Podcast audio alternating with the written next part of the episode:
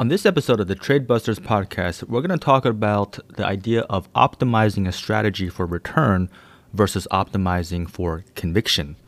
Before I go on the usual disclaimer, I'm not a financial advisor, so everything on this podcast is for informational purposes only and not to be construed as investment advice.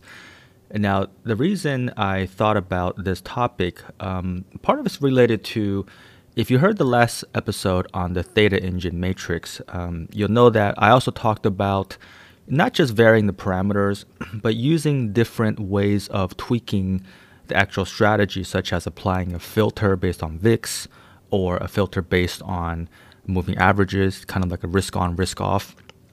And that's because kind of the core mechanics of the strategy, which talk about the credit targeting, uh, the idea of managing exposure, enter, entering entry frequency, um, and also the PCR. All of that's kind of stable now, right? We're, we're going to do the profit take and the stop loss and or the shift expectancy.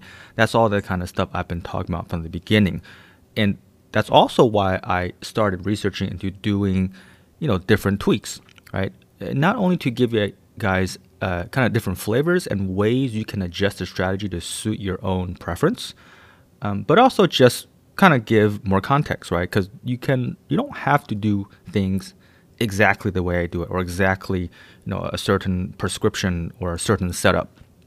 But that also, you know, there's different benefits of the different uh, mechanics. You know, for example, having the filter of the momentum, it looks like it allows you to avoid, for example, a down market, where so you can avoid those book wipes and it cuts the drawdown of the strategy and it appears to it maybe increase the premium capture rate a little bit, or you know you, you give up some of the returns, but you cut out a lot of the drawdown, right? Same thing goes for kind of only entering in high VIX, right? You raise the win rate, uh, and, and presumably because volatility is mean reverting, so entering in high VIX allows you to capture some of that that reversion, right? That premium decay, that Vega crush. So, but at the same time, you also lose out on the opportunity sets, right? You're using, you're doing less trades, right? There's less volume. And even though you have a higher PCR, your volume is lower and therefore the overall throughput, as I called it, is lower. Now, not to say this is necessarily a bad thing, because again, looking in isolation, that makes that strategy have a higher win rate, higher PCR, lower drawdown, presumably, and again, you're kind of giving up some of the overall return for some of those other metrics which you may desire. And um, once in the Discord, somebody even suggested, you know, we've talked about capital efficiency before, and one way, and I think Tasty Trade has looked into this, right? The reason why they do the profit take, you know, 50%, or they do studies at the different percentages, because because of when a strategy moves in your favor, sometimes you can get 50 or 60 or 70% profit in less than the same amount of time relative to the expiration cycle, right? So if you can capture 50% profit or 60% profit in 25% of the time, you can you're essentially beating that capital efficiency curve, right? And so they've looked at okay, if a, if you put on a position and a strategy moves in your favor, and you're already sitting on a 50% profit or maybe even a 40% profit, but it's only been like two days or three days, should you go ahead and take that profit early, right, to recycle the capital? So somebody once suggested looking into that and trying to enter depending on kind of the efficiency of those positions and maybe loading up more in certain scenarios to try and capitalize on when you're maximizing that efficiency. Now, I've kind of given a few examples here of ways to tweak that again have their advantages and sometimes disadvantages, and you have to weigh whether or not um, you know what's important to you. But what's important is the fact that there is pros and cons, right? When you're optimizing a strategy, right? These are ways to and, and optimize. I guess I I should say it's not necessarily the best, right? Well, the best is relative. Like, what is your priority, right? That's kind of what's best for you, right? So, optimizing a strategy isn't always trying to maximize the PNL, the return. Obviously, that's a good thing, right? But you have to also look at whether or not you can actually execute, right? So, with these strategies, let me give you some kind of counterexamples, right? With the with the VIX filter, yes, you're putting on trades when you presumably have a high win rate or a high pot odds to win. So you're boosting the win rate. You know that the PCR, the drawdown's gonna be low. That's great. But because of the reduced opportunity set, you're gonna be sitting there with no position or not trading a lot of times. So it's gonna be hard, right? You're gonna be like, you know, maybe you don't have any positions and there's a, I don't know, there's a down day or something. You want to use that buying power. You want to put on something because no position, no theta, right? no theta means no theta engine.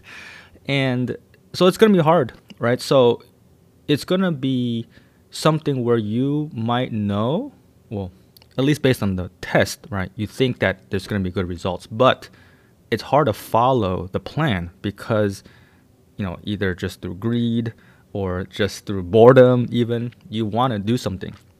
Same goes with the momentum filters, right? It's yes, you know you're going to cut the drawdown and right? Uh, and what the example like the moving average, one of them was like don't trade unless SPY is above the the 200 SMA or something like that. So yes, it's gonna feel great when you go risk off and the market crashes, right? You avoid a book wipe or whatever. That obviously is good, right? So the thing is you have to think about not just when it goes in your favor because that's a scenario where everything went right. But when you're applying like a moving average or momentum filter, you're of course going to hit times when a uh, the market has gone down, you've already hit a stop, and the momentum is still going down, so you're pausing, right?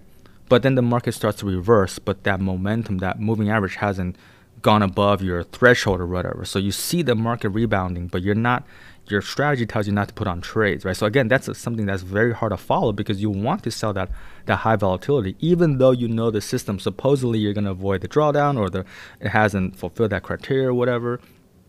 And so it's just going to be difficult, right? Because human psychology is you, you just always want to you're going to inject your own assumptions, your own um, feelings into what you actually end up doing. So when I talk about optimizing for conviction is you have to know that it's something that you can follow through. And also, one thing, an idea about backtesting, and people have different opinions of the value of backtesting and whether or not uh, it's really something can be relied upon or you should even do it. One thing I always stress that people should look at that's valuable for backtesting is, for example, looking at drawdown. All right this strategy XYZ may look great, right? But if you look at it and okay, over 10 years it has 20% returns per year. But there's a year that has like a 40% drawdown, right? Are you to be able to sit there and get through that period of time, right? What if now if you trade this strategy and you have 5 6 years in a row of 20% returns, you're doing great and 140% drawdown, maybe you can get through it. But what if you start and 40% drawdowns your very first year?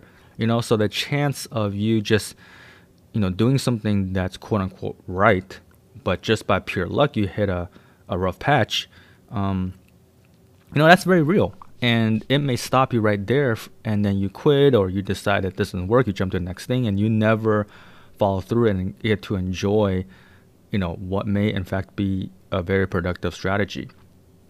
Along those same lines, the idea is that like you know, if you're looking at a strategy and one thing I heard once on another podcast is like for example a profit take right I've looked at some of the studies and it's true that you know instead of taking a 60% profit right let's stretch it to 70% or 80% and I think I think I mentioned one of the ones that was interesting was like a 6 the 90 DTE um, like 80% profit take I forget which one exactly but it had a higher PCR right? And one of the good things about a high PCR is because you expect to capture more of the premium, you can sell less, right? Because our target return is based on how much we can capture and thereby determine how much we have to sell. So higher PCR means you, you can sell less, use less leverage, it's more capital efficient. There's a lot of there's a lot of benefits actually.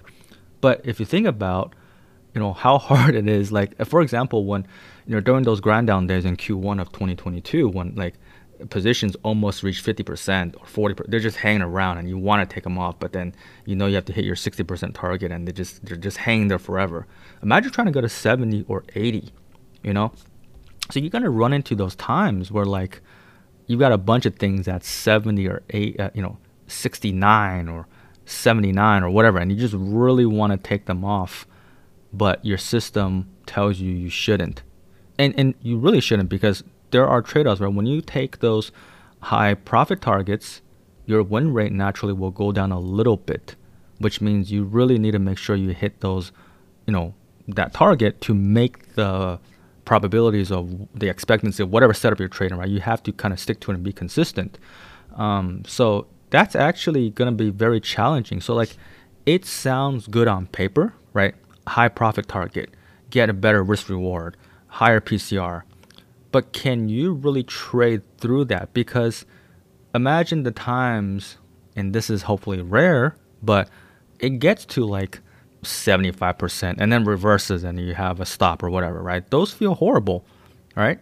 And it's not that you did anything wrong, it just didn't work out. But, you know, we have a tendency to always remember the things that just went terribly wrong, right? All the winners, all the profit takes we hit, all the things that went well, those don't stick out. It's it's those isolated, you know, events of something that just really is annoying, right? Like, oh my god, this thing was like at like 69% and freaking it went and got stopped out, right? So I'm never gonna do this again. So, and and it, in that case, you know, trying to instead of using that 70% profit target, 80% profit target strategy, even if you know that the 60% profit take might be a little bit less efficient or maybe even makes a little less profit, it might be okay because that's the one you can stick with. That's the one you can have conviction to actually execute, right? And so this is the main point that I want to talk about, right? Of optimizing for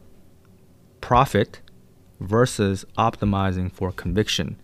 So unfortunately, sometimes you don't really know what your conviction on something is going to be until you sit there and go through it, right? Because I've always said, like, people usually it's hard to find your risk tolerance.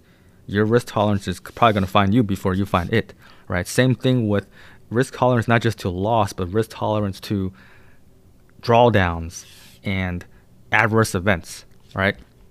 So it may take some fine tuning. It may take some actual time in the seat trading something before you know what you're comfortable with and what you're going to have conviction for.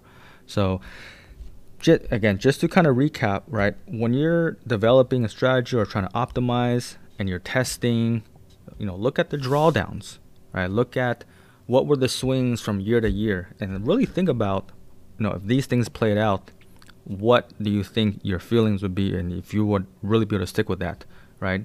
And, you know, the drawdowns is one thing, but think about the mechanics and whether or not you can actually stick with it, right? About the high profit take, for example. So, anyways, those are just kind of the things I want you to consider when you're back testing, trying to optimize your strategy. And hopefully that will help you figure out you know, what works best for you going going forward. So, as always, if you guys enjoyed this episode, please take a moment to rate, review, and subscribe to the podcast. You can also visit my trading page at www.thetradebusters.com where you'll find all the strategy mechanics and trade logs, as well as various essays I've written and other podcasts I recommend. Finally, you can follow me on Twitter at The Trade Buster. That's it for today. Thank you all for listening, and I'll see you guys next time.